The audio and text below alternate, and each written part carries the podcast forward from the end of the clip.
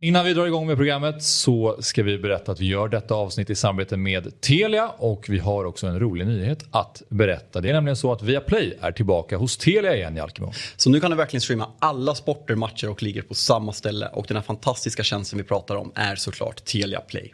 I appen kan du streama alla matcher live eller i efterhand om du så skulle vilja. Och förutom alla sportsändningar så kan du såklart se alla filmer, serier som finns hos Viaplay, Simor och Telia. Och dessutom, du kan lägga till tjänsten HBO Max utan extra kostnad. Det är bland annat den fantastiska serien White Lotus säsong 2 streamas för tillfället. Mm, den, är, den är grym. Nu kan du som sagt då samla allt innehåll från Viaplay, Simor och Telia på ett ställe. Dessutom ingår alla matcher från Allsvenskan från Discovery+. Och priset då? Bara 699 kronor i månaden. Oslagbart. Verkligen. Vi säger tack till Telia som är med och möjliggör detta program. Fotbollsmorgon presenteras i samarbete med ATG. Odds på Premier League, Allsvenskan och all världens fotboll.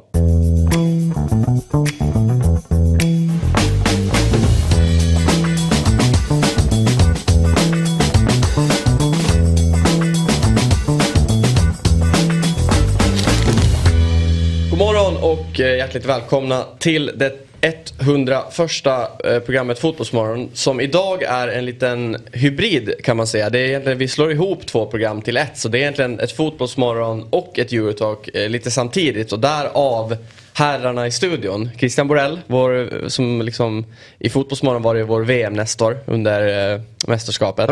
Varje morgon under Ja, vi har kört, helg har vi gjort. Ja. Eh, eller jag har gjort. Exakt. Ja.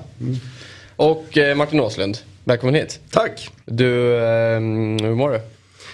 Stress Ja, imorgon? Stress imorgon. Det ska ju läggas till här för de som tittar att jag hade fuckat upp tidsschemat och egentligen så sände vi en timme senare på grund av att jag inte hade noterat i min kalender. Exakt, men du, Ja, men- lös, du löste det ändå snabbt. Så jag tycker ändå man ska vända på det. att Okej, nu blev vi lite sena men istället så tog liksom flyttade du runt på dina möten och det ena och det andra liksom och så är det här nu. Absolut. Och du skickade det till mig torsdags kväll 8.00. Jag noterade det men jag var på en eh, väldigt blöt jultillställning. Ja.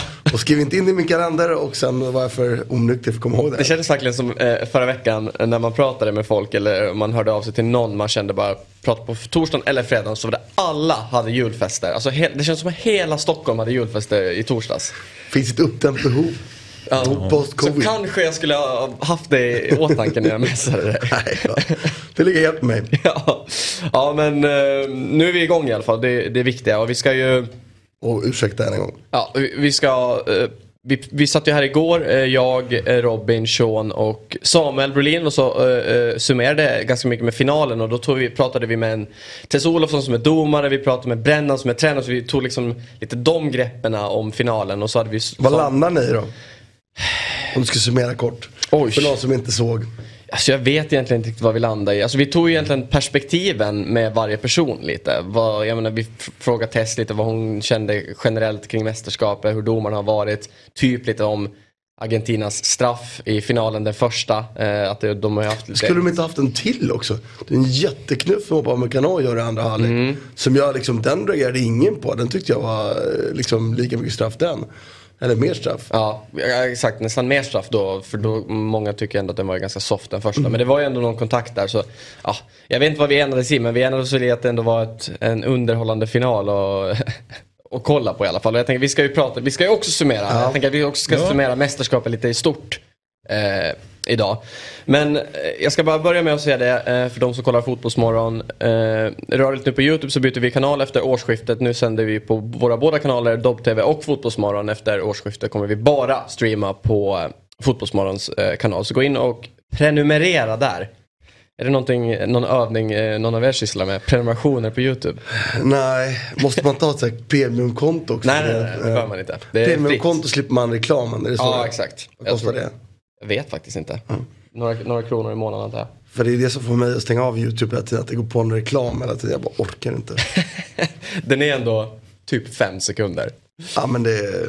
Ja, Okej, där. Ja, det där var nog lågt räknat. Jag tycker det finns väl bra mycket längre än Ja, men- fem. Ja, men kanske lite längre. Men eh, ja. Inte så mycket ändå. Ja, eh, jag ska också säga det att vi... säljer årskort just eh, nu på Dobb-TV också. Där man eh, kan köpa då resterande del nu av 2022 och hela 2023 för 499 kronor endast. Då får man ju Eurotalk eh, som sänds varje måndag vanligtvis då med dessa herrar och Marcelo Fernandes och David Fjell. Ehm, och ibland ja, när David eh, väljer att, inte jag, bojkotta eller hitta på någonting annat, då brukar jag få hoppa in som vikarie. Så är det. Och utöver Eurotalk då så ser man ju också 08 Fotboll Fantasy TV Quisaleta eh, under året. Och under julen nu så kommer det ut fyra specialer. det- Eurotalk specialer det gör alltså. ju det. Signerat Borrell. Ja, eh, och, och, och två av dem Featuring signerat Åslund. Åslund, Åslund också. Ja. Vi, gör ju, vi sätter ju tänderna i Gaultier och eh, italienska sportcheferna. Och Yes. det blev väl en hel del ägande där också skulle jag vilja säga. Eh, så Det är de, nästan mer är intressant nu för tiden ägandet. Ja, det, och, och, och det ena ger ju kanske Det det andra. Eh, Eller det påverkar i alla fall i, i hyfsat hög grad det andra. Så är det. Ja, och eh, som, som, om det är många som kollar fotbollsmorgon som eh, kanske inte kollar Eurotalk så har vi alltid en tradition i Eurotalk att man eller ja, tradition, men det har väl blivit lite av det att vi har, det, det fyller ju alltid år, no, det är alltid någon som fyller år varje dag. Och vi har faktiskt ett födelsedagsbarn idag. eh, som jag kände att, även fast det är tisdag vi spelar in istället för måndag som Eurotalk alltid är, så tycker jag att det, det känns ganska relevant att ta upp den eh, person. Det är en, det är en han. Ehm, han eh, har varit väldigt aktuell senaste tiden. Han eh, har vunnit fem ligatitlar i en och samma liga. Snegla in på mina papper. Ja, nej. För att jag kan läsa där borta.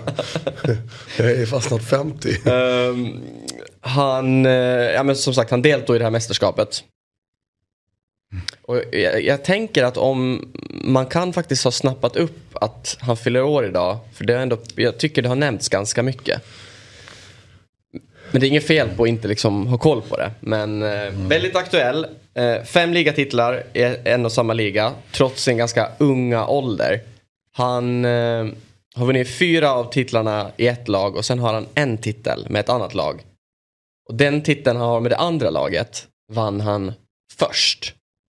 Så, och, och att det laget vann eh, titeln, det sticker ändå lite ut i den här ligan. Sen har han alltså fyra ytterligare i samma liga med ett och samma lag. Alltså, eh, så var, var känner ni att vi är? ja, men Mbappé eller? Ja, Fan de är Monaco. Det har jag Ja. någonstans eh, alltså- helt nej. missat att han fyller år. Men det kändes som... Eh, Jag tänkte Mbappé också men jag missade fan att de vann med ja, Monaco. det var ju det där året med Monaco de vann. Och sen så köpte ju PSG honom. Eller det var väl den där låne... Det var väl lite som ett låneköp först tror jag. Men dyrt var det. Bokföringsmässiga trixandet för Ja. att få in det i böckerna i rätt år. Mm. Ja, men eh, Kylian Mbappé fyller i alla fall 24 år idag. Mm. Och ja, jag vet inte riktigt vad, vad man ska säga om, om, om honom. Han... Eh, 12 mål på 14 VM-matcher i alla fall nu. Mm. Efter två avslutade världsmästerskap. Två finaler. Ett guld och ett silver. Och eftersom han då tillhör Frankrike har han ju bra chanser att få ett tredje. Mm. Eftersom eh, det är inte så att återväxten är dålig heller. Utan Nej. Frankrike är ju verkligen, tycker jag, år efter år visat att det är, det är världens bästa fotbollsnation sedan 15-20 år tillbaka. Med få spanska undantag egentligen. Så att han har en bra chans att vinna igen. Däremot kommer han ju aldrig kunna jämföras med Messi i historien. Inte en chans säger jag. För att? För att han lever på sin speed mycket, mycket mer. Och då ska han utveckla en teknisk förmåga han inte har just nu. Eh, det kan han göra. Eh, men jag är inte säker på att han själv liksom, alltså, har den inställningen. För det skulle innebära att han behöver jobba en hel del. Jag tycker heller inte att han har samma mjuka touch som till exempel Messi har. Och vad jag är ute efter är att även om han är extremt snabb såklart. Så är han någonstans nu på toppen av sin eh, förmåga snabbhetsmässigt. Den fejdar. Det, det, ja det är klart, genetiken med, med Qatar, vad de kan köpa det. det ska man väl låta vara osagt om. Men troligtvis så fejdar han och då kan man aldrig kunna hålla ute som Messi kunde göra. Och jag tror inte han kan sadla om riktigt till, eh, nej, för någon Messi, han kanske kan bli en Ronaldo. Som är, men det är ju snäppet under liksom i historien. Men det är vad jag tror. Men däremot så kan han gå- till historien som bästa VM-målskytt. Därför att han spelar sagt i, i det är en fantastisk målskytt och han spelar i världens bästa fotbollsnation. Så att, De har nog en final till i sig. Har de en bättre tränare också så ska de nog vinna också. Ja exakt, den här Fiaten. Fiat, ja, men det- är inte det en jättebra liknelse? Deschamps har en, har en Ferrari men han kör den som en Fiat. Och det var ju så jävla tydligt i finalen. 70 minuter utspelade, de var inte på planen överhuvudtaget. Och så skruvar han in med en massa fysiska monster, unga killar. Och så spelar de jävla raggarfotboll sen. Och sen har de Mbappé. Och då tänker jag så här, pff, tänk om de spelade raggarfotboll från början med hög press och Mbappé. De hade fan kunnat slå Argentina med 4-0 i finalen. Messi platsar i, Argent i Frankrike. Sen då? Martinez. I mål. Sen då? McAllister. Är jag lite småkär. Ja, absolut, McAllister och Enzo Fernandez har ju varit typ en av deras bästa spelare på ett sätt. Men du ska in då med, med Chomini som är ordinarie Real Madrid och du ska Rabiot som jag tyckte var så fantastisk. Eller Griezmann som är en av turnéns bästa spelare. Och sen på det ska du slänga in Kamavinga. Eh, alltså, ja, det är klart att man kan alltid klämma in någon. Men det är ju tycker jag uppenbart att Frankes lag är klart bättre än Argentinas. Alvarez mot Giroud möjligtvis skulle man säga. Som Giroud, eh, Alvarez spelar i VM men tittar du på vad, vad status är i fotbolls-Europa just nu. Giroud som ändå gör mycket mål för Milan. Så Alvarez är på väg mot ett genombrott förhoppningsvis. Hans problem blir ju att få speltid i, i mitt tycke världens bästa klubblag. Liksom. Tyckte du var, vad tycker du om, eh, eller vad tycker ni om eh, att Deschamps agerade i den 40 minuten liksom byter ut Giroud? Alltså Dembélé ändå, fine. Det känns Två, som, eh, Men- men Dembélé- två tidiga byten och, alltså, och, och då när jag säger tidiga så är ju känslan att de är för tidiga. Vad är det som gör att han måste göra det? Nej, precis. Alltså innan, alltså jag han, han Det vill bara- supermarkera på något sätt och annars väntar han ju såklart till halvtid. Det Exakt. finns ju liksom inget annat. eh, Och, eh, fanns det anledning då att vara så, okej han kan ju vilja skicka signalen till hela laget såklart. Men, eller vill han skicka det just till, till Dembélé och Giroud då? Det, mm, ja, det kändes... eh, Man ryckte ju till framför tvn helt Ja, enkelt. så tidigt byte gör det 30 minuten för att rädda resten av halvleken. Mm. Gör det 42, eh, gått 41 minuter och in i 42. I det här. VMet dock lite annorlunda för det blir så mycket tilläggstid. Jo, jo visst, men ändå. Alltså, och I det läget så var det ju inte akut på något sätt. För det var inget som blödde just där och då. Så att, men- men visst, och, och, och Dembélés position har ju varit, tycker jag, nu har de inte pratat om det i studion så mycket, men jag tittar på det mycket. Och när jag har pratat med andra, visat bilder och klipp så har jag sagt så här. Jag visade också bilder inför den här matchen. Vi, liksom Dembélé, för grejen är det att som, som Franke spelare i det här VMet så är ju Griezmann en viktig spelare. Men han är ju uppe i pressen och pressar. Så spelar man då vid sidan av dem så, så är Dembélé, Chamini, Rabiot bildar ett tremanna mittfält. Där de släpper ytan framför Luka Hernandez, eller Theo Hernandez, inte Luka, var Luka. Men Theo Hernandez, för Mbappé kommer aldrig ner i linje med de andra. Han ligger högre upp. Ja. Och det är ju mest favorityta. Så det var ju liksom, för mig uppenbart att det här skulle bli problem. Och så när de spelar då som de gör så hamnar ju Dembélé flera gånger i det här VMet hamnar han som ytterback. Och det är också för mig Ja, men det är hål i huvudet. Dembélé, ska, han gör ett jättejobb som springer ner. Men spelar han där nere, att det bara blev en straff där i VMet. Som dessutom då kanske var lite liksom, tvivelaktigt blåst. Så även jag håller med dem i studion att eh, jag förstår att den blåser den. Liksom. Och jag förstår sen också att de inte ändrar på det, liksom, givet hur direktiven är. Så det, det, det- var givet att det skulle vara ett problem. Och det kan han ju inte komma på 42 minuten i ett VM-final helt plötsligt. Att vänta nu, det här är lite riskabelt. Det, det är ju liksom ett underkännande. Jag är lutad åt det Christian är inne på. Och det skrev jag väl också då också. Att det här är bara ett sätt att tvätta sin egen byk. Liksom. Ni har inte varit bra nog. Ni har svikit mig. Uff, jag måste agera. Men så här, sen, igen- sen igen. Liksom, det finns absolut en tolkning som Christian har legitim för Shams del att göra. Att, vet du vad, gör jag inte bytena nu så ersätts så 3-0 i halvtid. Jag tyckte inte det kändes som matchbilden var så då, där och då. Men hur, vad, tycker du, eller så här med facit i hand, men hur borde, hur borde Deschamps ha ställt upp? Alltså, Alltså han borde ju givetvis ha funderat på hur han ska vrida laget för att agera mot, eh, mot Messis yta när han vill vara i. Eh, och, och du kan ju titta på hundra klipp med Frankrike i VM så ser du att, att det blir Griezmann, Giroud som en tvåmannaforward, en del av pressspelet. Dembélé trillar ner bredvid Chomini, Rabiot. Det blir ett hål utanför där. För Mbappé kommer inte ner. Jag tycker ju inte att eh, Giroud ska starta. Jag tycker att Mbappé ska spela nia. Jag skulle spelat med, och speciellt eftersom han vill dra hem laget hela tiden. Vilket, så, här, det finns väl en... Jag tycker det är tråkigt. Jag tror att det här laget hade varit, kunnat vara det bästa. Men jag menar, när han får in de här lite större, lite kraftigare unga spelarna så visar de ju också vilket, vilket jävla presslag det här skulle kunna vara. Och det hade jag velat se heller, men det är ju tycke och smak. Men om man nu väljer att backa hem med laget Då tycker jag att man ska spela med de tre bästa omställningsspelarna. Och då kanske Thuram eller Koulibaly som kom in var ju också otroligt bra. Dembélé är ju en bra omställningsspelare men då ska Mbappé spela nia i min värld. Mm. Och få ner någon som trillar ner bredvid Rabiot för att döda den utan. För mig är det så har det varit hela VM. Inte för att, den ytan är ju inte lika riskabel att tappa mot andra lag som mot Argentina. Men mot just Argentina är det ju hål i huvudet tycker jag att tappa den. Sen i slutändan så, så Deschamps har, tycker alla då, gjort bra, alltså han har inte gjort ett dåligt jobb. Nej. Han har vunnit ett VM, han har varit final flera gånger. Personligen tycker jag att det här laget skulle ha haft, det är som att säga att man var tränare för Manchester City och en liga av fyra. Skulle vi säga att det var bra nog? skulle mm. vi aldrig göra. Nej. Och, en, och dessutom tycker jag att, att det här laget är mer överlägset än vad City är jämfört med sina konkurrenter. Så med alla, alla andra landslag liksom? Ja, det, det är ju Brasilien som ja. har en trupp som är. Portugal är bakom. Men, men tittar man på den här truppen. Jag tyckte också tydligt när Frankrike förändrar att liksom vilka spelare de har. Trots alla skador de har. Ja. Så att, eh, men med det sagt, så sagt jag tycker att Deschamps på Frankrike klart ha beröm för ett VM till. Jag menar, det är små marginaler. I den här matchen så tog man sig in tack vare en fantastisk Mbappé. Och även om Messi var bra i finalen så var Mbappé finalspelare. Det, att göra tre mål på det sätt han gör och skapa det, det tycker jag är otroligt Och göra, göra tre mål i en final och ändå förlora den. Lite jobbigt ja. Det är ju tufft. det, är, det är ju faktiskt helt otroligt. Nej, men, men om vi säger så här då. Eh, det har varit fyra finaler nu på de fyra senaste mästerskapen för Deschamps väl? Två VM, två EM. Eller? Nej, han var inte i finalen, åkte ut i kvarten. Ja, men just det. Just det. För EM. Men många finaler i alla fall. Vad, mm. jag menar, det, det ryktades ju redan inför mästerskapet att ja, men det är Zidane nu som ska ta över det här laget. Vad, alltså, vad, tror ni, vad, vad, tror du, vad tror ni om det?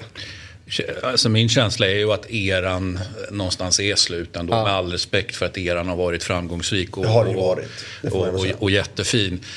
Eh, inför VM så har ju förbundsordförande Legre, jag vet vi pratade om det här i Fotbollsmorgon, att ja, men om, om eh, Deschamps bara tar sig till semifinal så kan han själv bestämma om han vill vara kvar eller inte. Eh, men jag tänkte, men får, det, det är ju sånt man säger. Va? Får han bestämma? Borde han få bestämma just nu? Nej, han ska väl inte få bestämma det. Alltså jag är, jag är helt bestämma, liksom? övertygad liksom? om att, att eh, det är klart att Zidane ska in här. Så är det ju. Det är, det är ju ja, men det, är klart att, det är klart att Zidane kommer. Det, det är min fasta övertygelse. Ja, och jag vill verkligen betona att jag gillade Champ. Framförallt som spelare så var det en favoritspelare när han spelade. Ja. För att han just var både skicklig fotbollsspelare och en cyniker och liksom en taktiker han spelade. Och möjligtvis då, äh, liksom, när jag nu driver de här teserna så hetsar jag ju också lite. Det är liksom, man väljer ju sitt sätt att spela fotboll. Jag tror bara att alla ska spela andra. Men det måste de själva få välja. Och det är små marginaler att de inte får med. Liksom. Mm. Så att jag tycker liknelsen istället så att, att, att, att ha en Ferrari och köra som en Fiat. Det är ett underutnyttjande men inget misslyckande. Mm. Om du Han håller sig på vägen. Absolut, och det är inget misslyckande. För mig är det bara ett underutnyttjande och det stör mig mer än vad det gör. Eh, och det är likadant, jag måste säga det att eh, jag hade ju två söner hemma som tog köl på Argentina. Och de upp, alltså, så upprörda som de var. Eh, framförallt det var Otamendi och det försökte jag ändå säga till dem inför matchen. Ni fattar väl att Otamendi har gått till ett EM, VM utan misstag. Det händer inte. Han gör minst ett, ja. förmodligen två. Han gjorde ju två. Ja. Det borde ha kostat dem också. Mm. Han missbedömer också en långa, det är en lång jävla utspark som han missbedömer. Som Koromini blir friläge och gör han sitt jobb där så är det kört. Så att jag, du tänker på chansen i 123 det ja, där när det är, Martinez kommer ut? Ja. Det, det är lång utspark. Han försvarar ja, som en division 3-spelare. Det Champs diskussionen nu. Eller det kan man ha haft. Men Nej, det och, det alltså... och det är det, det, det är ju som är min tes lite. Att den har jag haft ändå. För det är ett underutnyttjande, inte mm. ett misslyckande. Man måste kunna hålla isär de två. Men, men eh, liksom, jag i det och mina barn var helt så här, otroligt upprörda. Så för mig blir det inte, man blir ju äldre och någonstans, även om jag höll på Argentina för Messis del så, så man, någonstans så kan man också tycka att det finns andra saker som är vackert i det här. Och Kolomanis inhopp och mm. sådana saker. Så jag blir inte så upprörd över det där. Men, men äh, mina barn var helt galna. Mm.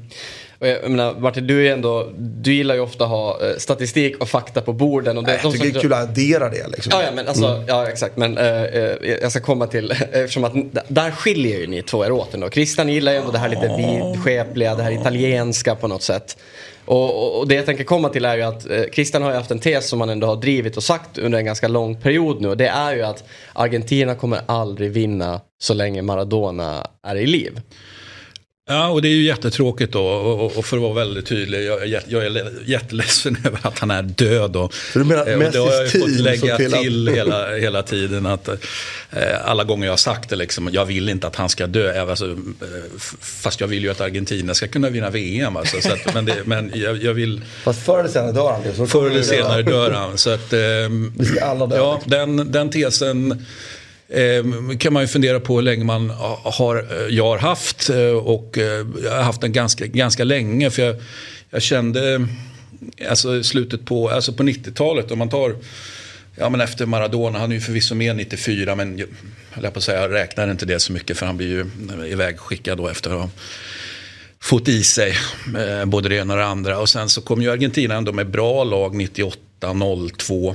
Så någonstans där känner jag att jag börjar, förmodligen efter millennieskiftet började fundera, liksom, ah, men det, här, det här är nog väldigt, väldigt svårt. Och sen så kom ju 06 någonstans och det, där min, det laget var väl nästan ännu bättre än, än, än 02 98. Men hur som helst, tre bra upplagor av Argentina, absolut. Eh, och sen så gav ju sig Maradona själv in i leken och, och, och jobbade med sin egen förbannelse. Det vill säga han blev förbundskapten och tänkte så här, ah, men han kanske kan spöa sin egen förbannelse någonstans. Eh, jag ska inte säga att jag, det trodde jag inte för jag trodde att han var en förkasttränare om jag ska vara ärlig. Men där fick man ju ett sånt test på det då helt enkelt. Att Maradona kan spöa Maradona. Eh, men det kunde han ju såklart inte. Så att eh, ja, nu sitter man här och, eh, och hämtar hem tesen. Mm.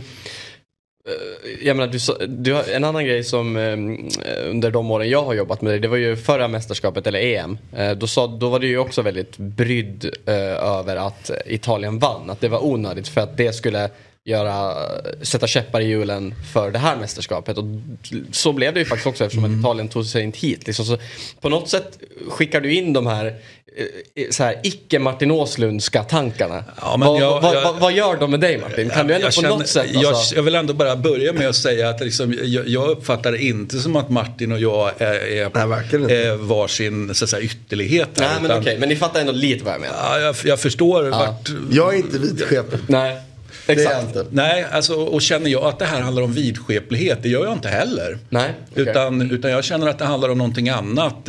Alltså alltså en, st- en stämning i en nation eller i en, i en, ja det kan ju vara en klubb, nu råkar det vara två landslags så säga, exempel du tar upp där. Så att, alltså, för mig handlar inte det här om vidskeplighet.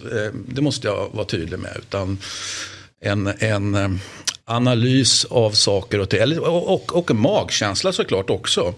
Eh, och ett, att ta in hur man uppfattar en viss stämning helt enkelt. Maradona-stämningen. Ja, det finns ju Maradona-stämning i Argentina. Jag har inte varit i Argentina. Men så som jag uppfattar det, så som det beskrivs. Eh, det finns ju Maradona-stämning såklart i internationell fotboll om man följer den. Så, att, så, så, så det är ju bara att ta in den, tycker jag då. Och, och stämma av. Hade ni hellre, om ni fick de här två eh, förslagen, eh, eller under eller kanske inför matchen. Hade ni hellre sett matchen live i Qatar på läktaren, bra platser, eller live eh, i Buenos Aires? Buenos Aires, Ja, absolut. den har jag också valt. Ehm, Det är nog en unik upplevelse. Å andra sidan var det ju bra tryckta plats också. Men det finns ju andra problematiska saker med att vara Qatar och kolla VM. Ja, men nu tänker jag faktiskt, alltså nu tänker jag, inte gjorde, nu tänker jag främst bara sportsligt, alltså så, och se matchen. Om, Ja, nej, nej, men sagt, jag, jag, sportsligt så hade jag nog hellre sett den här också. Men, men för mig är det svårt att separera det. Jag har haft chans att kunna kolla om jag velat. Men har valt att avstå. Det hade varit lite liksom, hyckleri tycker jag någonstans. Och då jag, är ingen, jag driver ingen stor tes. Jag kan ju absolut förstå uppsidan med att visa västvärlden, en annan del av världen och förstå att man flyttar saker i, över tid, inte på kort sikt. Så tycker jag ändå att det är problematiskt och det skulle kännas hyckleri att vara där och kolla fotboll. Även om jag var där och jobbade. Så att det känns skönt att jag kunde undvika det. Så att eh, det är ett lätt val att vara i Buenos Aires istället. Ja, jag hade också varit där. Alltså bara om man kavlar ut alla bilder. Den här bilden nu för de som eh, ser rörligt är ju, alltså den är, den är kanske, jag tror det här typ är en halvtimme sedan. De landade ju i Argentina för inte så länge sedan, alls laget. Och nu pa, para, ser man att de paradar runt? Kan man säga? Eh, paraderar. Paraderar? Paratiserar. Och det är typ 03.04 på natten. Så, så det är ju, ja. Ja. Och jag noterar också då att de, de gled precis över Lecce. Det dök upp en sån här flight radar-grej liksom i, i, min, eh, i min feed helt enkelt. Yes. Där man såg dem bara, bra där. Vad- Och det gjorde någonting ändå med dig. Ja, det, det, det finns ju en stolt argentinsk, eh, inte bara uruguayansk utan även argentinsk historia i, i, i, i Lecce. Så att, men men det, låt det vara en, en parentes nu. Det, det är ju trots allt VM vi pratar om. Med det sagt, den Lecce-parentesen inbegriper ju faktiskt spel i VM. Maradona 86, där har vi ju Pasculli med. Bara en sån, så han gör ju mål i mästerskapet. Mm, var det mot Uruguay? Eh, det tror jag det var ja. En match som för övrigt Maradona skapade typ 100 XG-chanser till sina mot- medspelare. De brände ju allt den matchen.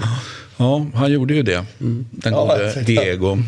Men eh, jag tänkte också eh, landa på det. Ehm, eh, du skrev ju Martin på Twitter att Messi må vara störst genom tiderna men Mbappé borde få pris som turneringens spelare. Alltså gör man, jag tycker bara att eh, höjden på Mbappé just nu, jag tycker han är en alltså, nu är det här, nu är det här med, med varför man utser bästa spelare och sånt. Och, och min fasta övertygelse har alltid varit att du måste ju göra bedömningen oavsett vem som vinner, vem som är den bästa fotbollsspelaren just nu. Och i min värld så tycker jag att Mbappés höjd är bättre. Men jag, jag driver och jag tycker det är kul också att provocera lite sådana grejer. Ingen blir gladare än jag om Messi får en guldboll till. Liksom. Vilket förmodligen blir resultatet av det här. Eh, Det är också intressant vad det här innebär för Gaultier och PSG under våren. Jag har inte riktigt landat i en slutsats åt något håll. Men, men det går ju det går ju att tanka tanken att det, det här är katastrof för honom. Att få hem de här två spelarna nu och, och någon slags rivalitet från Mbappés sida känner jag mer än Messis sida. Men, men där Messi och Neymar-lägret liksom är starkare i PSG just nu på, i spelet. Men Mbappé är stark i liksom, kulturen. Eller så är det inte ett problem för att jag, en av grejerna jag gillar med Gaultier är att han verkar kunna hantera jättemycket. Och då kanske det är en supervinst för PSG i år.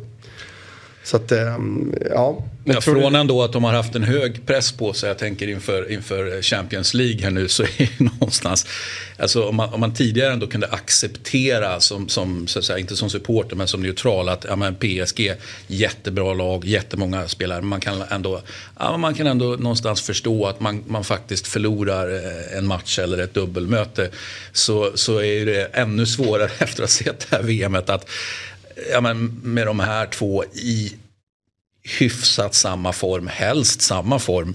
Ja, men hur ska de då kunna förlora ett dubbelmöte? Det känns ju helt obegripligt. Det sjuka är att man sett PSG under hösten så har ju Neymar varit den bästa av de här tre tycker jag nästan. Eh, eller bästa, men han har varit väl så bra. Ändå kan jag inte sluta och landa i något annat än, än att ska de här vinna, verkligen att vinna så borde egentligen PSG om man nu tittar fotboll manager. Då hade jag styrt, hade jag sålt Neymar i januari och köpt in en forward som är mycket mål och rör sig mycket mer. Eh, framförallt rör sig mycket mer. För du behöver kanske någon. Jag menar, det är bara att se vad Alvarez har betytt för Argentina det här VMet. Eh, med sin otroliga arbetsförmåga. Alltså den här finalen så är han ju men han är ju fundamental. Alltså det är så mycket småbollar som han når, jagar, stressar och ytor han stänger, ytor han öppnar. En sån forward hade ju, tror jag, gjort ännu bättre. Mm, För att liksom, då hade PSG haft den balansen istället, då hade jag hållit med Christian. Då hade de, det hade inte gått att stoppa dem i år. Nu är det fortfarande ett lag som är lite för offensivt balanserat. Och ska möta liksom. Och så också en grej med VM, det är också, jag måste faktiskt ta med mig det här nu inför nästa VM, att jag glömmer det här varje gång. Det är så få lag i ett VM som presterar på den nivå man förväntar sig. Och det är så logiskt såklart för de spelar inte upp dagligen, de tränar inte upp dagligen. Det är väldigt svårt att hitta liksom, exakt, jag menar en klubblag så kan du skruva och placera, du kan köpa in, du kan sätta ihop ditt lag, de får jobba hela tiden ihop. Ja, nej, det, finns, eh, det finns saker såklart som gör att VM eh, inte ska nå den höjderna. Men att Argentina kan vara i final är ju egentligen, tycker jag, om man ser på trupperna. Det, det är liksom lite bevis, man måste komma ihåg det. Jag glömmer alltid det. Sen så kollar jag inför VM, jag bara, "Pff, jag vill gärna att Argentina ska vinna, men hur ska de kunna vinna det här laget? Kolla de andra trupperna, det ska inte vara möjligt. Men i VM är det ju alltid så. Det är ju aldrig de lagen. Jag menar Brasilien vann 2002, kommer du ihåg det här? Man tittade jämför deras trupp med, med, med Frankrike och Argentinas. Vi pratade om Argentina tidigare. Fanns ju inte en chans i världshistorien tyckte jag att, att Brasilien skulle vinna. Och så är Frankrike och Argentina ute i gruppen. Brasilien har lite väg. Till slut så är det inget bra lag kvar förutom Brasilien. Så det, man får inte glömma det. Och VM är ju därför också lite härligt att se på. Och det är också därför tror jag Messi och Mbappé kan sticka ut mer. För att de spelar hela tiden mot lag som inte sitter ihop lika bra. Jag menar, det är jättefascinerande hur bra Marocko spelar försvarsspel. Men om du jämför det med, med de bästa försvarsspelarna i klubblagen. Jag menar Marocko skulle inte vinna Championship. Det är ju den nivån vi pratar om. Och det är ju champ- och det är ingen kritik mot Marocko. nej, Men, men du måste ju titta liksom. Men det är alltså så här, tror du verkligen det? Men, te- ja, men nu är det speciellt för Championship också en annan typ av fotboll. Du kan spela lågt i Championship. Men det kanske är Marocko-kompatibel å andra sidan med fysiskt och... Ja, ja, men jag tänkte så här bara, men jämför det att du ska spela lågt och försvara mot en Mitrovic. Liksom. Det, det, det, det, det, det är inte så bra. Nej. Och det var inte så meningen, men ni förstår liksom ytterligheten är ju ändå att det pratar ju ändå, Argentina skulle inte komma topp 10 i Premier League, det tror jag inte. Så ska de här slå med sitt spel, inte sjutton alltså. De skulle ju inte gå till Champions League i alla fall i, där. Och ska, ska, de, ska de här laget slå ett Arsenal, ett City, Liverpool? Inte en chans, så säger jag. Alltså inte en chans i världshistorien säger jag. Hade Australien vunnit allsvenskan? Ja, kanske.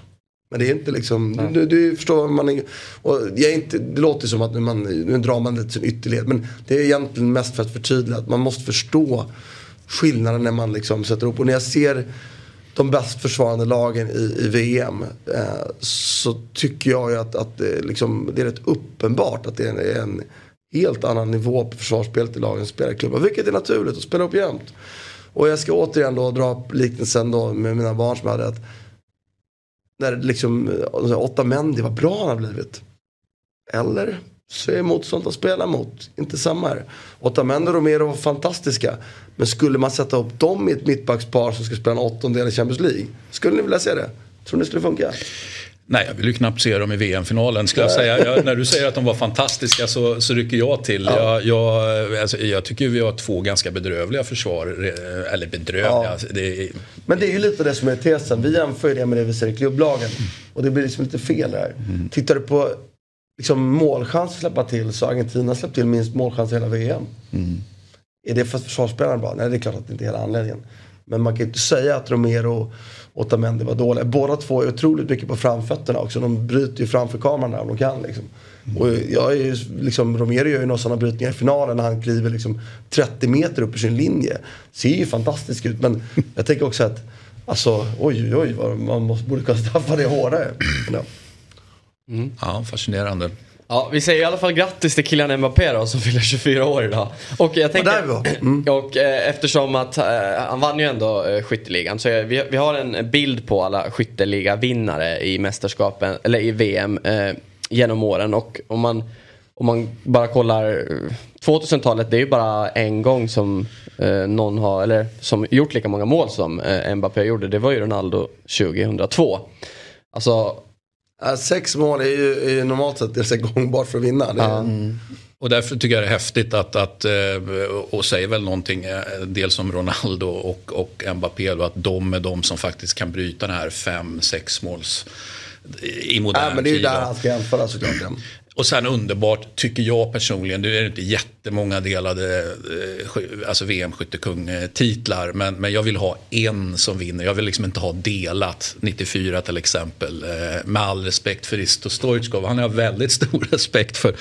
Salenko kanske inte riktigt lika rolig. Men, men, Men, eh, fem mål Salenko i en match. i Första typ mot Ungern. Var det det? Ja, precis. Så, så att, så att det är härligt att ha en på toppen, det, må, det måste jag säga. Det, det, det, Ja, men det är underbart. Så du gillar inte 62 då? Nej, alltså det är väl undantaget som bekräftar regeln. För jag har ganska höga tankar om 62 utan att ha varit född 62. Så, så eh, Va? verkar det ha varit ett häftigt mästerskap. Är inte du så gammal? Eh, men ehm, du är ju Nestor. ja, och då, då är man eh, hur gammal som helst. ja, precis, jag var med 30 också. Snabb. Hur gärna hade, ni- hade du, Christian, om du fick välja, istället för att varit med de mästerskapen du har varit med, att man hade liksom, om man kollar grafiskt nu så är det ju till höger i bild så är det ju 66 till 22, 2022. Om du fick byta, om, nu har du inte varit med i alla de heller, men vi säger så. Nej, hade du hellre varit med 78. 30 till, eh, Till, ja vad blir det? Ja, Ja, ja, men okej, menar då, jag. vissa Får- har kommit med där dubbelt. Men hade du hellre varit med 30 till 62 än 78 till 2022? Om vi säger så här, jag har ju sett 12 stycken då, för det är ju bara att räkna då, 78 och framåt. Det är alltså 10 jag inte har... har ja, Hade jag dem? levde ju förvisso 70-74 men såg inte om man säger så. Eh, men det finns ju en del av de här 10 då som jag har missat som jag eh, supersugen på. De är ju svåra att kolla ikapp också. Ja, det, det, ligger ju, eh, alltså det ligger ju en del hela matcher, absolut. Men sen finns det ju, alltså det finns ju också en tid när det, när det knappt fanns bild, höll jag på att säga. Eh, det hade ju varit väldigt häftigt, eh, alltså eh, 50. Eh, när, när Brasilien får, får smörj där mot Uruguay. Den känns ju bara superlegendarisk. Där hade jag ju gärna velat, eh, dels hade jag gärna velat eh, ja, men bocka av, eh, jag har inte känt så mycket på Sydamerika, jag hade velat bocka av det. Kanske sett mästerskapet i Uruguay, bara en sån sak. Eh, Ja, fast det hade varit kul att vara på Maracana-stadion. men det jag menar är, jag kunde varit där och så hade jag fått smita över till finalen. 58 i Sverige hade man ju också gärna, eftersom jag har ju mycket släktingar som är, var med och såg matcher då. Mm. Där har man ju vuxit upp och hört väldigt mycket om. Vad Så- hörde man då? Nej men alltså det ju- handlar ju om hur bra Sverige var, hur bra Pelé var. Men just att man kunde gå på Råsunda och kolla på allsvenskan. Eller Men. Garincha fick du också, eller? Ja Nej. absolut, men grejen är här, det- är ju mer att de har kunnat se VM-matcher live. Att de har cyklat historierna om att cykla till Råsunda genom huvudet. Alltså, Sånt där blir jag ett svar för. Sen VM 70 har ju alltid av min pappa beskrivit som spelmässigt ett väldigt fantastiskt VM att se på. Jag skulle vilja se 80 78 som min pappa var med i. Visserligen spelade han väl inte men ändå var med i truppen. Liksom. Så att det, det finns många man vill se och man har velat se den holländska totalfotbollen live liksom 74. Så det finns mycket sånt att se. Men om man ska välja så kan jag ju inte säga att jag skulle byta. 78 hade man också velat se förstås med den här konfettin. Jag växte upp, pappa var ju där så att spelade. Eller var med i truppen så han hade en VM-bok sådär med Alltså de fotona har ju bläddrat sönder när jag var liten och växte upp med all Att det var ju så snygga foton med den tidens ofrivilliga filter och så konfettin som var på alla bilder. Det ser ju så magiskt ut alltså. Men, eh, och diskussionen som ändå var nu att många skriver och säger att det här var kanske tidernas bästa VM-final. Har, har ni något motbud på det eller vad? Nej, men jag måste ju bara säga att, att jag kan ju bara referera till de jag har sett. Ja. Eh, och det är ju 82 och framåt. Och då är det här eh, den bästa tycker jag.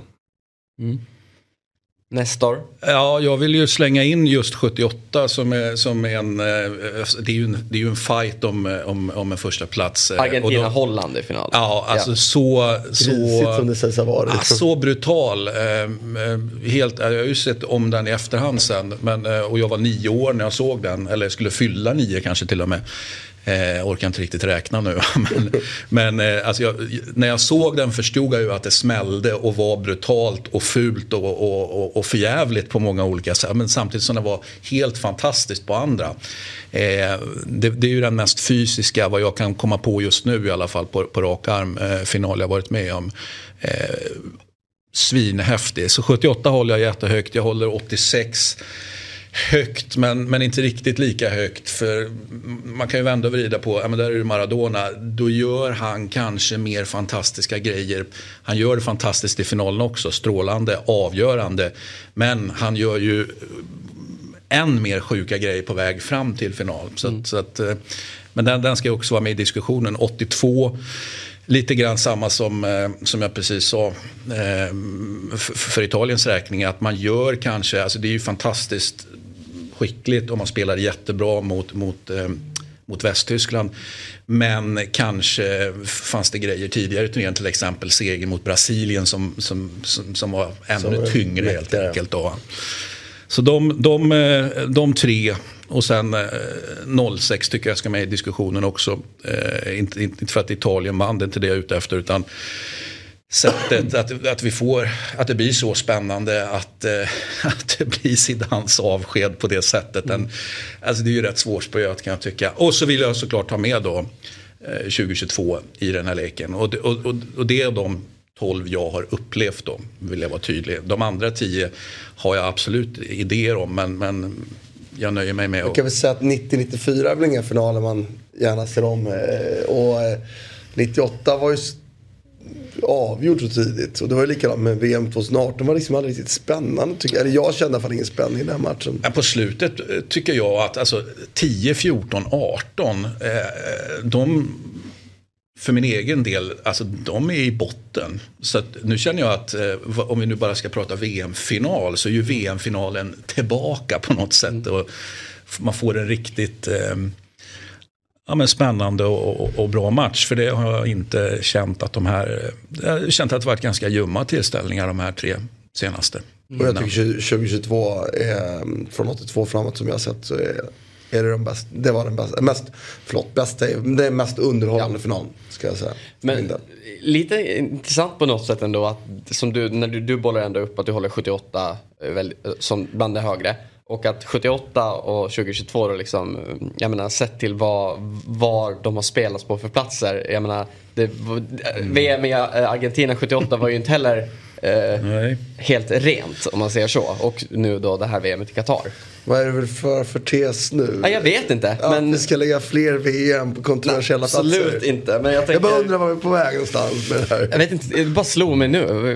Kan, man, kan man dra någon tes av det eller är det bara... Ja, men det är ju eh, alltså, så en gång, ingen gång, två gånger är, är möjligtvis en gång för mycket. Då? Ja. Men, men eh, så, på så sätt, eh, om en sak har hänt två gånger då är, då är det inte by accident. Så att, du kanske har någonting där att, att ifrågasätta liksom, värdskap. I alla fall de här två gångerna då har fört med sig någonting. Jag tänker ändå vilken, om, om det här eh, hela eh, Qatar-mästerskapet hade blivit en, ett svalt mästerskap så också. Eh, kanske lag in, av, jag menar att det blev en final nu där Messi gick upp för att han blir, ja men allt med att han lyckas ta den här, det här guldet och han möter ändå Mbappé, de bästa spelarna i finalen mot varandra och de spelar i samma klubblag och allt det här. Om det inte hade, om inte det hade varit och det hade varit med ett svalt mästerskap då hade man kanske ändå, man kommer ju ändå komma ihåg allting med Qatar såklart med alla mänskliga rättigheter och allt som har hänt och allt runt omkring. Och Ja, men kommer man det? Ja, men det det Kommer man det? Ja, men jag, kom, jag tror men jag menar nu kommer ju det här med att Messi fick eh, vinna VM och att finalen blev som det blev. Det kommer ju på något sätt ändå, det kommer ju vara det nummer ett man kommer ihåg. Exakt, för här och nu är ju VM i Qatar en, en jättesuccé. Ja. Eh, kanske till och med en supersuccé, så väljer jag att se på det i alla fall. Eh, alltså då menar jag hur, hur eh, fotbollsvärlden ser på det här. Sen att det finns då en, en, en, en del av fotbollsvärlden, då, en, en, en västvärld som då går in på ett visst sätt. Men det betyder ju inte att resten av världen då inte tycker att det här var sjukt bra VM. Eh, så det är väl bara, alltså, jag vill egentligen inte gratulera Qatar men de, de kan ju skratta hela vägen däremot. eh, till banken.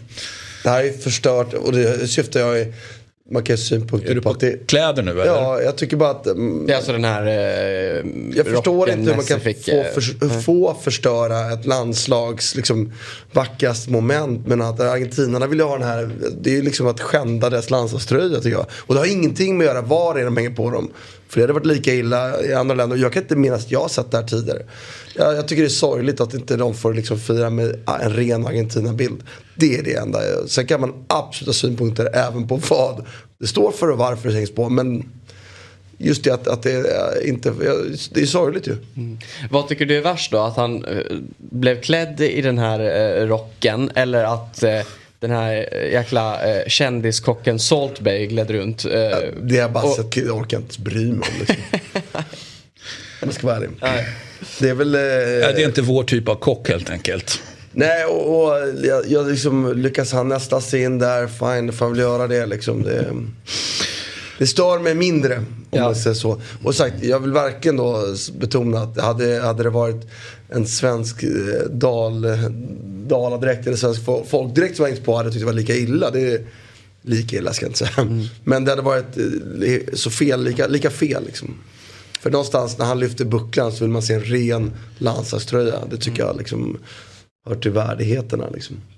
Ja, värdighet och sen också, vi kan ju också bara alltså, lägga till ett rent estetiskt perspektiv. Hur, hur fan ser det ut egentligen? Alltså det är ju, det är ju oändligt eh, fult. Ja, jag kan inte hitta något annat ord.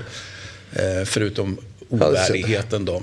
Nej. Men apropå det då vi sa bara, alltså jag menar eftersom att fotbollen är så stor och att det här eh, ändå sminkar över lite ändå. eh, Att Mycket att tror jag att det sminkar över. I Qatar. Så eh, om man, om man bara går till sociala medier, nu vet jag att det, den plattform jag kommer komma till nu är ingen plattform som eh, Christian är verksam på, men Martin är.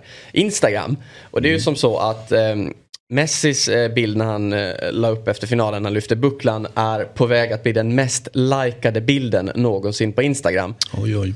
Så vi ser bild här nu. Jag gick precis in nu. Den här tog jag ut i morse. Nu ligger Messi på 55,5 miljoner. Det känns som en skyldighet han- att gå in och gilla den här bilden. Han är, han, är, han är alltså, nu är det 400 000 likes ifrån och gå om. Det är alltså ett ägg som det, som det skapades för, det var några år sedan. De, då var det så här, let's set a new record. På mest likade bild och så gick den upp på etta. Och om du ser bilderna här, det här är faktiskt från min Instagram. Nu jag det- har ju bara en like på ägget. Jag tycker det är roligare att ett ägg är mer likat på Instagram än en... en 55 miljoner 463 000 har Messi nu. ja. Han kommer att ta den. Ja, ja, det, alltså, när vi, när nu vi har vi öppnat en strid. Det finns tillräckligt många som inte gillar fotboll som mm. eller? Ah, men nej, vet du vad? Jag, jag, jag, Ja, jag håller på ägget för att vara... Ja. Jag, jag är med... Team ägg. Ja, jag, team jag har ägg. följt det här och, och går du in och refreshar på ägget så den går neråt hela tiden och Messi bara ökar. Alltså Messi, Ah, alltså, folk Messi, jag tror när vi har avslutat den här sändningen så kommer typ Messi vara om. Så det kommer vara den mest likade bilden. Jag kan kolla nu då om det verkligen är så medan du pratar. Um, World Record Day. Ja, jag kan säga att den bilden som låg tvåa inför eh, det här eh, mästerskapet det var Ronaldos bild när han la upp den här bilden när han och eh, Messi satt och spelade chess. Ni vet den här på den här eh, Louis har ju Vuitton-väskan med, med VM-pokalen. Den har ökat ägget nu. Har den ökat nu? Okej, men igår kväll. Bra där. Exakt i alla fall. Men eh, ska sägas också, alltså bara sett till då, jag menar att, alltså hur liksom enorm fotbollen är. Att, jag tror det är, om man går in på Wikipedia och kollar topp 20 mest likade Instagram-bilder, för de, man kan ju se där så är eh, jag tror det är eh, åtta eller om det, ja men nästan hälften av dem är kopplade till fotboll. Känns rimligt. Eller kopplade till VM 2022 menar jag. Så är det. Oj, oj. Ja, så, alltså på den nivån. Men, alltså, Qatar är en succé med Ja, andra men- ja, men, och någonstans måste man då liksom, för jag tycker att det finns en skyldighet också då att titta på andra aspekter på Qatar-VM. Vi får inte glömma bort att liksom att vi, det är ju förflyttning vi är ute efter i mänskliga rättigheter. Och någonstans så vad det här innebär i form av framtida svårigheter med att, att, att köpa VM på det sätt som har skett. Att eh, liksom ge det till länder med mänskliga rättigheter. Det kommer ju vara annat fokus på de här delarna. Och jag tror ju aldrig på, på eller tror, jag hoppas ju på att vi är noll fel. Men noll fel blir det aldrig. Så att man måste också se det där, det perspektivet att, att liksom framtida VM kommer förmodligen belysa sådana här frågor. Och belyser man sådana här frågor mer så kommer de hanteras mer. Så att, man måste också se vad, vad nyttan, där har ju Måste motvilligt erkänna Infantino en poäng. Liksom, med att förflyttning är ju inte bara en här och nu. Han säger väl inte ordagrant de här orden men det är innebörden. Eller min tolkning av hans innebörd den säger. Och sen tycker jag också att det är viktigt att konstatera två andra saker. Det ena är att för arabvärlden har det här varit ett, ett VM, inte liksom med supportrar på plats och sånt som jag tycker är man får inte glömma att vi sitter här på, liksom, fotbollen är bara inte europeisk. Eh, och det, det andra är att vi har bevisat att det går att spela VM vid intertid. Då får folk säga vad de vill om det här. Men ska vi kunna låta alla länder i världen ha en chans och att, eh, att, att, att arrangera ett VM så måste vi ju acceptera att det spelas vid olika tidpunkter på året. Vi kan inte bara spela det när det passar Europa, Europa bäst. Eh, och det Nej, tycker jag tycker det har varit kanon. Alltså, och min personliga åsikt är att det har varit roligare alltså att det spelas vintertid. på vinter menar jag. Alltså. Men, men jag har full stor respekt för tradition och respekt, och respekt för att folk tycker annorlunda. Men i, resonerar man så så måste man också ta till sig att det är ju faktiskt så att det måste få arrangeras i länder som, där det inte går att spela sommartid också. Annars är det ju inte världens fotboll. Sen är vi, och jag liksom, vi behöver liksom inte säga det mer, men det är klart att vi alla är emot eh, bristen på mänskliga rättigheter som finns här. Och, och sättet de köpte VM på. Det ska vi inte släppa. Men jag tror att det kan leda till någonting bättre här. Och det får man heller inte glömma. Det är ett år, jag sa någon annan Eurotalk. Det som händer nu i Iran och vi ser saker i Kina. Kina nu var smarta kort sikt och stävjade lite i sina protester. Men det bubblar någonting som jag tycker det är möjligt. Det behöver inte alls bli det. Men det bubblar någonting i världen just nu som det, vi kanske kommer gå tillbaka till 2022 var ett år när vi flyttade liksom eh, demokratiska värderingar, jämställdhet. Jag säger inte att det kommer bli så, men jag vill lyfta att det kan bli så. i all den här svartmålningen av allting. Men okej, men så här då. Om ni eh, jämför era förväntningar inför mästerskapet, vad man gick in i just kring att det var i Qatar och det är vintertid och sådär. Och nu när man sitter här i efterhand, alltså har er, era tankar och bilder ändå förändrats på något sätt? Eller hur känner ni? Men min sätt har förändrats så tillvida att jag har sett vad det betyder för eh, delar av världen där jag inte bor eller lever. Eh, där, där jag, jag säger inte att de, jag, jag gillar inte att de inte har den, den mänskliga syn, eller syn, mänskligheten som, som jag har, som vi har. Men jag har också respekt för att människor eh, måste liksom få lära sig och bli bättre. Så det, var, det överraskade mig lite, eller det överraskade gjorde det kanske inte men, men det var en tanke jag inte tänkte innan så mycket. Och jag tyckte det var fint att se att det betydde så mycket för vanliga människor från de här länderna. Och det tyckte jag om.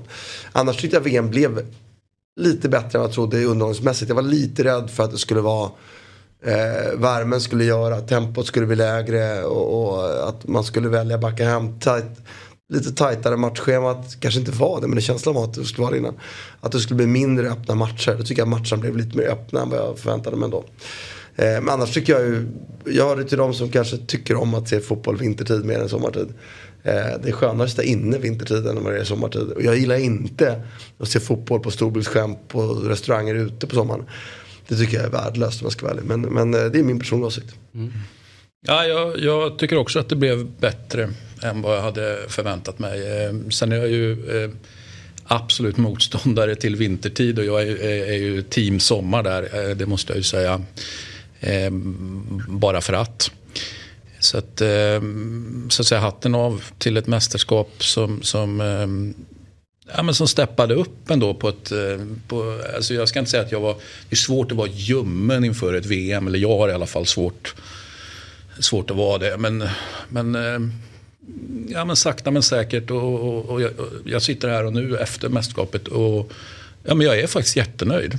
Eh, och tycker att det blev snäppet bättre då. Inte minst det som vi pratade om att vi Eh, ah, att man får en sån fin avslutning, ska det, ska det behöva betyda så mycket? Ja, eh, eftersom jag nu tyckte att de här tre finalerna innan där var si så där så, så, så tycker jag att alltså, go out in style någonstans. Att få en fin avslutning, det, blir, det, blir en, det, det sätter också någon slags märke på mästerskapet i fråga. Mm. Så bra VM. Mm. Jag kommer att tänka på det, för man brukar ju ofta säga att ja, men finalerna blir kanske inte alltid så mycket för det är tillknäppt och det är två lag som ändå, ja, det är en VM-final. Och att matcher inför, innan det är eh, bättre, men nu trumfar ju ändå det här det mesta. Men jag tänker ändå på eh, Argentina-Holland och alltså hela den, eh, alltså målet i hundrade eller tionde tilläggsminuten med den här frisparksvarianten. Alltså att man aldrig ens hade sett egentligen en variant på det sättet gör. Alltså, det är nästan det som för, förvånar mig mest. Att, varför, hur, kan man, hur, har man, varför, hur har det aldrig hänt? Nej, men det är dåligt försvarsspel men absolut. ja, såklart. Men Du ska alltid ha en spelare på den insidan där. Men, men det, är också, det var ju överraskande eftersom de hade varit extremt framgångsrika sista kvarten innan det. Vad det var, lyfta in och vunnit allt i luften. Så alla positionerade sig. Jag tyckte också det var briljant gjort. Och, även om jag då tyckte att det kändes lite sorgligt eftersom Argentina förtjänade att vinna så, så var det ju också, nej det var briljant gjort. Och ett slag för Route One-fotboll. Någonting som kanske bara går att göra i VM då. Jag vet inte, apropå det jag sa tidigare. Men jag tycker verkligen, jag ser så mycket klubblagsmatcher. Jag fattar grejen med att eh, liksom en bra lag. Att, att, att spela i sidled och få dem att flytta sig. Det är liksom, vi, vi gör det i 100 minuter. Eller 95 eller vad det var i klubblagsfotbollen. Vi gör det för att tids nog öppnar de upp sig. Vi, slutar vi göra det i 85 så går vi miste om 10 minuter när vi flyttar dem. Jag köper resonemanget. Men jag tycker också att ibland, men ni flyttar dem ju inte bra nog längre. Är det inte bättre att slänga upp två forwards eller två backar och så skicka in bollar och positionera för andra bollar. Det, det var ju verkligen resultatet. Jag hoppas att det är på väg tillbaka. Jag saknar det. Mm. tror, ni, eh, tror ni Ronaldo Cristiano då? Tror ni han såg finalen? Nej. Jag har faktiskt inte ens tänkt på eh, huruvida han gjorde det. Det är väl en tanke värd att tänka? Ja, ja du har ju bevisligen tänkt den. Så då, Jo, det gjorde han säkert. Alltså jag är Ja, inte men han, han måste ju, om vi säger så här, tvn har varit på. Ja, Har han har, han, har han suttit i soffan eh, och punktmarkerat det? Nej, det tror jag väl inte. Men att tvn har varit på. Får Det, barn se det? Ja, det, det är väl också en bra fråga. det, Och vad ska han ta vägen nu? ja. Ja. Det är ju eh, i alla fall eh, ingen fråga för mig tidigare att Messi är större än Ronaldo i historien. Det har jag alltid tyckt, tycker fortfarande. Att, och nu är det väl inte ens en diskussion längre. Liksom. Nej. Utan nu är vi tillbaka. Om Messi är större än Maradona. Tittar man i eh, karriären så är det svårt att landa något annat än att liksom höjden möjligtvis var Maradona bättre på. Men den var en kortare karriär och det finns ingenting. Han, Messi har vunnit så mycket nu som Maradona faktiskt aldrig vann. Men ja, jag vet att Christian inte håller med mig. Nej, det gör jag inte. Utan jag väljer att citera Fabio Cannavaro som sa att ja, men, eh, nu är det ju ofrånkomligen så att, att eh, Messi har, har närmat sig Maradona. Eh, men för oss som har sett Maradona så eh, alltså, vi, vi jämför inte. Alltså, det går inte att jämföra med. Så Men vad att, eh, fan ska han behöva göra då för att man ska, alltså man måste, man, alla måste kunna göra något för att man ska kunna jämföras med. Alltså, Ja, det finns ju inget, det, det, det finns ingen stopp. tid, tidigare, eh, tidigare, alltså innan Messi gjorde det han gjorde det här VMet och vann det här guldet och, och eh, var, alltså att ledde Argentina dit. Då för mig fanns jämförelsen överhuvudtaget inte. Jag, bara, eh, jag kan liksom ta illa upp att jämförelsen görs överhuvudtaget.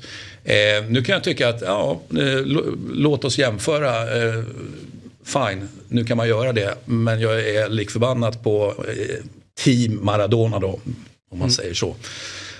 Ihop med Ja. Cannavaro och ganska många därtill.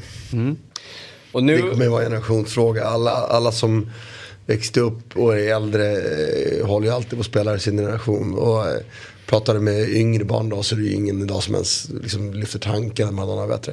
Och jag måste säga, jag som har upplevt båda, Maradona är den största spelaren för mig. Men Messi är den bästa.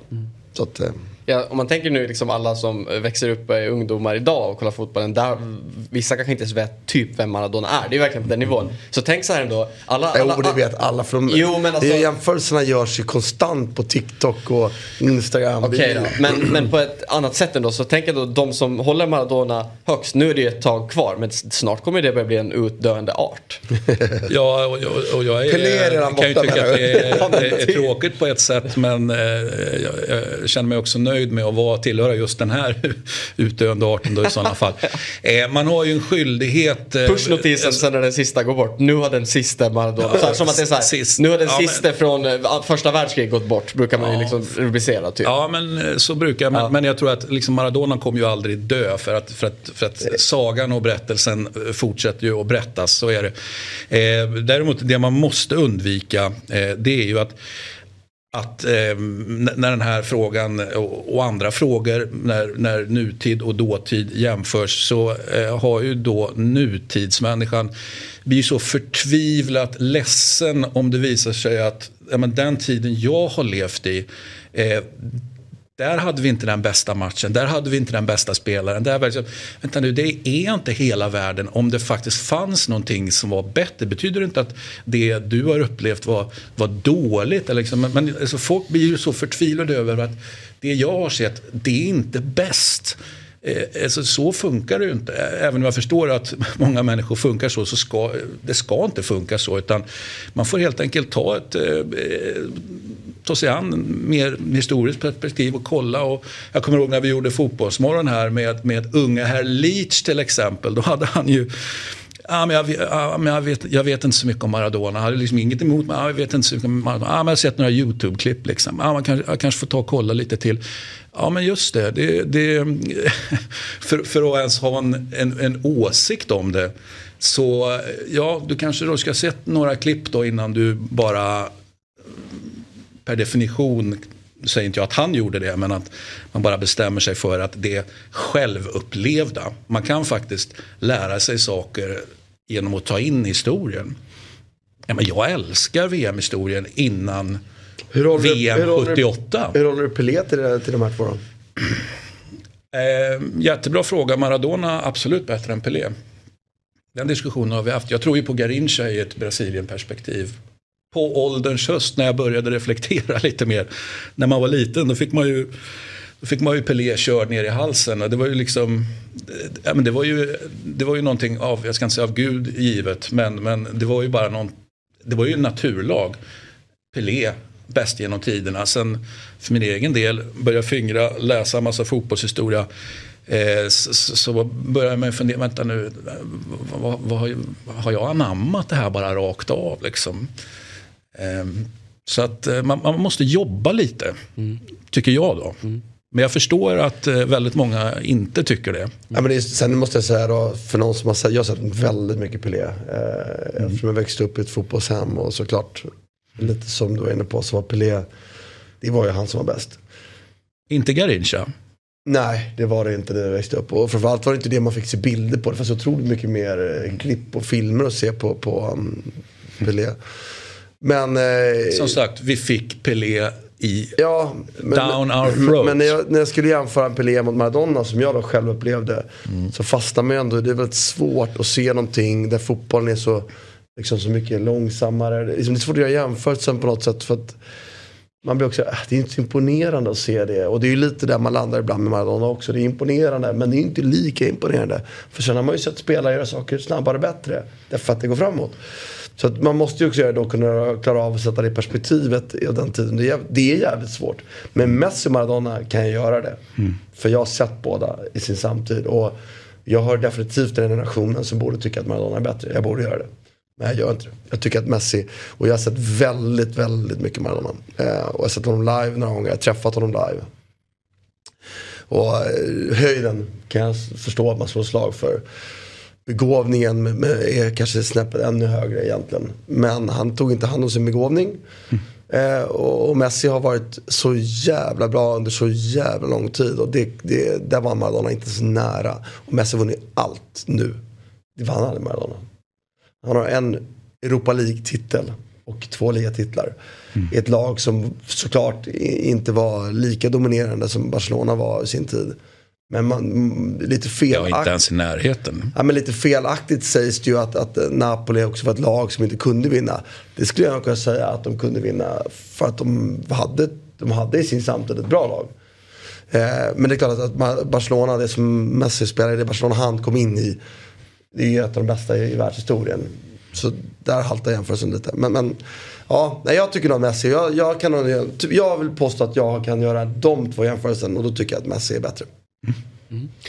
Om vi ska gå, jag menar, det som också är så speciellt med att VM eller mästerskapet nu har spelat på vintern är ju att nu ska vi bara återgå och så ska klubblagsfotbollen dra igång. Ja, det är ju, jag, jag ska, idag, jobba... ska du kommentera idag kanske? Nej, imorgon. Ligacup i England. Manchester United Burnley, vilket mm. så här, det ska bli riktigt kul att se Burnley.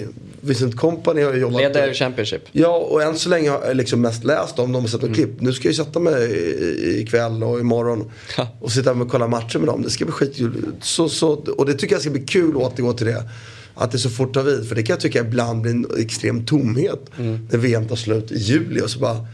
Allsvenskan går igång, absolut. Men, men internationell fotboll dröjer en månad liksom. Jag ska säga, jag har skrivit upp här några av VM-vinnarnas nästkommande matcher då. Vi har McAllister, eh, Brighton möter Charlton imorgon i ligacupen. Känns som att han inte kommer vara med i den truppen. Eh, Messi, PSG möter Strasbourg den 28 december. Eh, Emi Martinez, eh, Liverpool, eh, eller Aston Villa möter Liverpool 28 december. Enzo Fernandes ska kliva upp för sitt Benfica mot Braga den 30 december. Eh, Cristiano Romero, eh, Brentford eh, möter Tottenham den 26 december. Så det är så här, det är sådana kontraster ändå. Nu, nu glider de runt i Buenos Aires och snart ska Messi liksom ut och, och gnugga mot Strasbourg i en typ avgjord eh, fransk liga liksom. Får vi se vilka av de här spelarna, för några kommer det absolut bli som, som får en, eh, en, en, eh, De kan ju dels få en fysisk backlash såklart, va? de har ju varit med om någonting ansträngande. Jag, jag tänker framförallt exakt. mental backlash. Eh, kommer alla argentinska spelare vara lite tagna av, av det de faktiskt har uträttat och, och, och, och därmed ofrivilligt liksom sjunka här. Det är ju, det är ju ett rimligt antagande. Mm. Eller eh, kanske också ett rimligt antagande. Du får säga att du har trots allt spelat. Eh, kanske vill vi, hej, jag är VM-mästare. Alltså kommer in med extremt hög svansföring, eh, bröstet ut och så vidare. Det, just det mentala ska bli jättespännande att se. Och jag tror inte det finns ett facit för ett lag utan det har ju till individnivå. Och sen har ju några av de här säkerligen i alla de här lagen pressats ganska hårt. Vi har ingen aning om vilka sprutor de har spelat på eller liksom bytt ihop hur de har tejpat eller vad de har gjort. Som ska rehabiliteras nu. Och det finns helt klart, en, därför jag pratar om den här sången som den mest intressanta klubbslagssången. För vi har ingen aning om vad det här kommer innebära. Men, och vi får se vad det innebär och det kommer inte kunna ge fas på januari. Vi kommer kunna se fas på det i, i maj. Eh, och det smarta hade nog varit, och i de flesta av de här lagen, typ, jag menar PSG kan ju lätt låta Messi vila så någon vecka och sen så inte spela honom på tre veckor. För de kommer ändå vinna. Det är ju värre för lag som behöver de enorma spelarna direkt. Liksom. Tänk på Inter som ska upp och jaga Napoli här den Men fjärde. Lautaro är ju utvilad. Ja men han, han är ju skadad. Ja, Är inte- är inte det som varit grejen? Att han har varit problem med skador under turneringen här. ja det kanske det är. Ja, men han kanske återhämtar sig nu, men han hade i alla fall det. Ja. Och liksom, det, den skadan har han ju inte haft chans, om det nu är så, så har han haft, inte haft chans att, att rehabilitera den. Och det kan ju också, precis som du säger, Lautaro kanske är utvilad. Lukaku kommer, dit och är jätterevanschsugen efter ett, en, en jätte-VM-flopp. Lukaku eh, och Belgien, han ska ju gå vidare om han bara har en normal kväll liksom. Men vad tror... Och Som du säger, det, det är omöjligt. kan det vara positivt Ja. liksom. Men det är omöjligt att svara på vad det här mästerskapet kommer göra nu med klubblagsfotbollen eh, i Men det är ju men, men, vad- men så här, om, om så här, tror ni att det kommer påverka det på något sätt eh, åt det sämre hållet eller kommer det bara boosta upp allt? Jag tror inte man kan ge ett svar på det, jag tror det är olika. Rim, ja, där lutar jag mer åt, åt det sämre. Alltså det, det, det, För att? Ja, men för, för att det, är en, det här är ett experiment. Vi har inte gjort det här tidigare. Eh, det, det, alltså Jag tror rent, Bayern München både kommer bli sämre. fysiskt och mentalt. Jag, jag tror både de. Sen lutar jag kanske lite mer att det mentala eventuellt var viktigare. Sen har vi ju den aspekten också att eh, nu har vi ju fått, eh, ja men vilka spelare ska flytta? Det är snart januari. Vilka, de som har gjort succé då eh, kanske Köp aldrig spelare som bara har VM. Nej, och det jag menar är smarta klubbledningar när någon knackar på dörren här nu. Allt ifrån eh, Fiorentina, Amrabat, bara ta ett exempel. Sälj, för nu, nu, nu, är, det ju, nu är vi så liksom VM-dopade som, som vi bara kan vara. Eh, massor med andra klubbledningar där ute då som inte är tillräckligt kalla, kyliga i, i, i situationen. Så det ser jag fram emot januari-mercaton också. Vilka som, eh, alltså vilka som går bort sig. Det är alltid kul när folk går bort sig. Ja, den chansen ökar i januari nu såklart. Men jag bara säger det att apropå det här, jag menar ett lag som Bayern München, jag tror att de kommer ha en, eh, VM betyder positivt för dem. Spelare som Trots att Neuer har varit i skidbacken. Ja, men det är ju inte VM då, det är ju något annat. Nej, ja, ja, eller om de, om de hade presterat så hade han kanske inte varit i skidbacken. För Ja, men de mästerskap. grejen är att det kommer ut spelare därifrån eh, och att Neuer, det, det kopplar inte till VM sagt, det, det är ju liksom en, något helt annat. Men, men däremot att de kommer ut därifrån och är revanschsugna, vi pratar just om Inter, det, jag vet inte vad det betyder för Lukaku om han har varit skadefri. Eh, nu kommer tillbaka Lautaro, det kan givetvis vara, jag menar den här vilan får de inte här. Och får ett break på det sättet, det betyder någonting ändå i maj. Napoli, vad betyder det för dem? Jag tror att det här kan vara suveränt för dem. Att de har fått liksom få spelare som har slitit. De har fått vila sina spelare. De som var i VM har inte spelat länge. Så att jag tror det slår olika. Och sen så PSG, det blir intressant. Jag menar, Gauthier kanske kan hantera det här. Det är också upp till en ledarskapsfråga. Liksom. Så att jag tror inte man kan säga att det blir bra eller dåligt. Jag tror att det kommer i vissa fall vara riktigt dåligt. I vissa fall vara riktigt bra. Och när vi summerar i maj kommer vi kunna säga att ah, men vi kunde ana någonting. Men förmodligen slår det på ett sätt som vi inte kan föreställa oss. Så att ja, nej, det är det enda man vet. Och det håller jag med Christian om. Vi vet inte var det slår eller hur det slår. Kan man ta in eh, eh Maradona, Maradonas existensparametern i Napolis eh, eh, framgångar i ligan också eller? Ja, jag har ju fått den frågan. Eh, Alltså, där har jag ju inte riktigt varit och fingrat. Va? Alltså, där, nej, där känner jag att vi inte är. Okej. Eh, Min Maradona-take handlade om, om Argentina helt enkelt. Det intressanta där är ju att, att eh, Napoli, alltså, de går in med åtta poäng serieledning. De möter Inter. De kan ju faktiskt hänga av Inter direkt. Och sen, 4 januari va? då kommer det Brozovic har spelat mycket.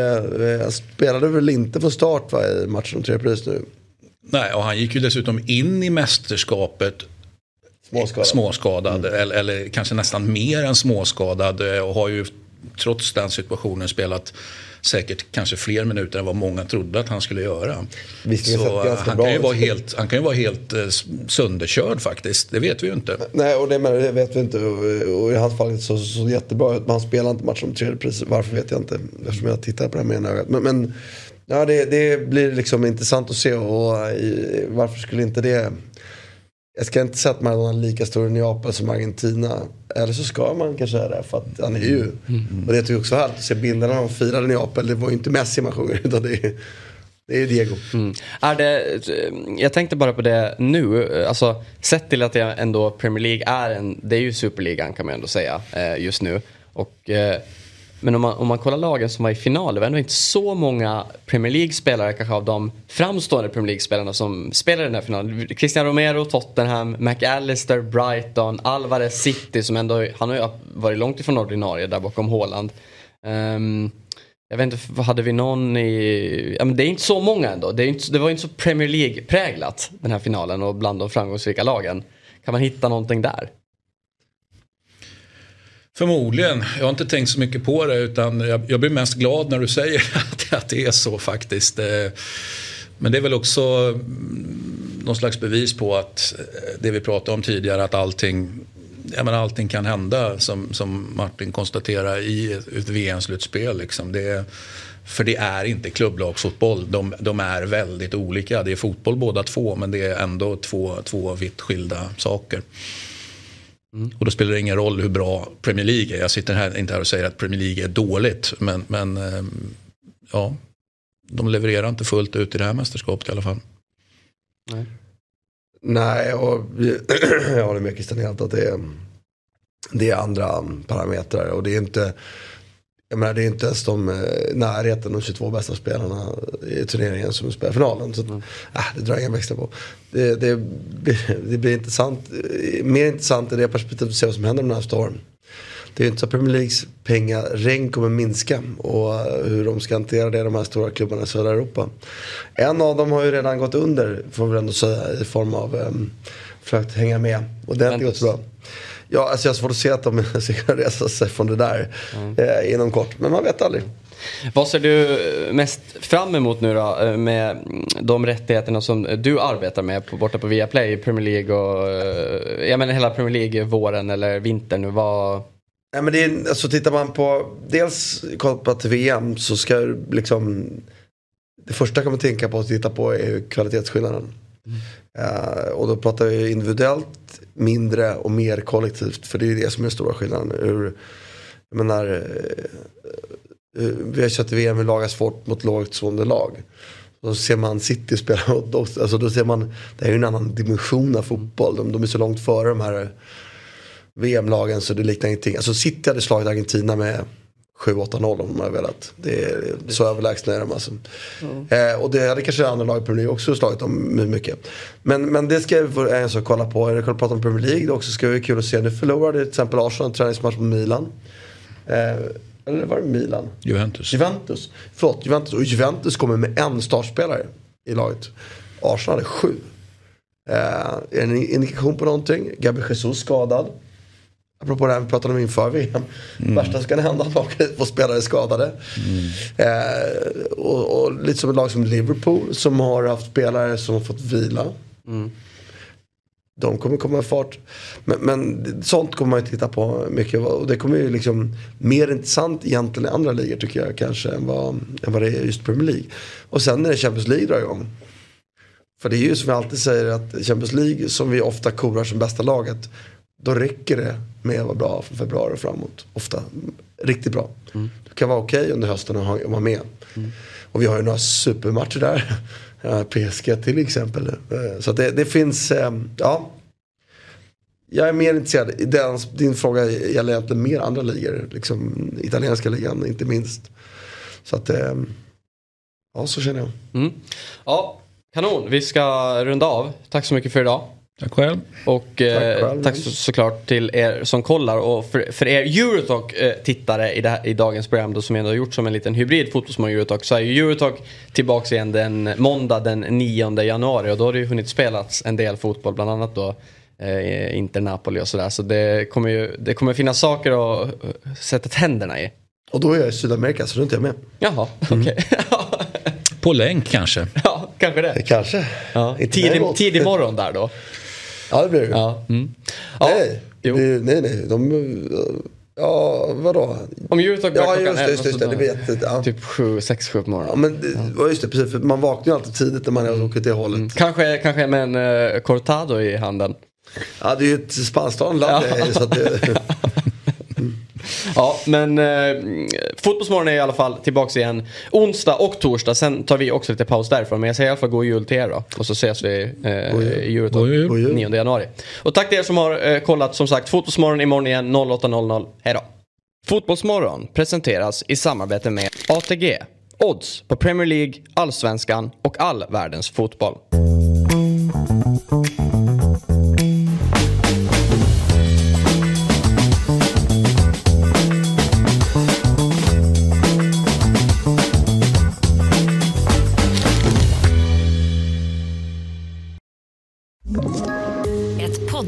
Från Podplay. I fallen jag aldrig glömmer djupdyker Hasse Aro i arbetet bakom några av Sveriges mest uppseendeväckande brottsutredningar. Går vi in med hemlig telefonavlyssning och, och då upplever vi att vi får en total förändring av hans beteende. Vad är det som händer nu? Vem är det som läcker? Och så säger han att jag är kriminell, jag har varit kriminell i hela mitt liv men att mörda ett barn, där går min gräns. Nya säsongen av Fallen jag aldrig glömmer på Podplay.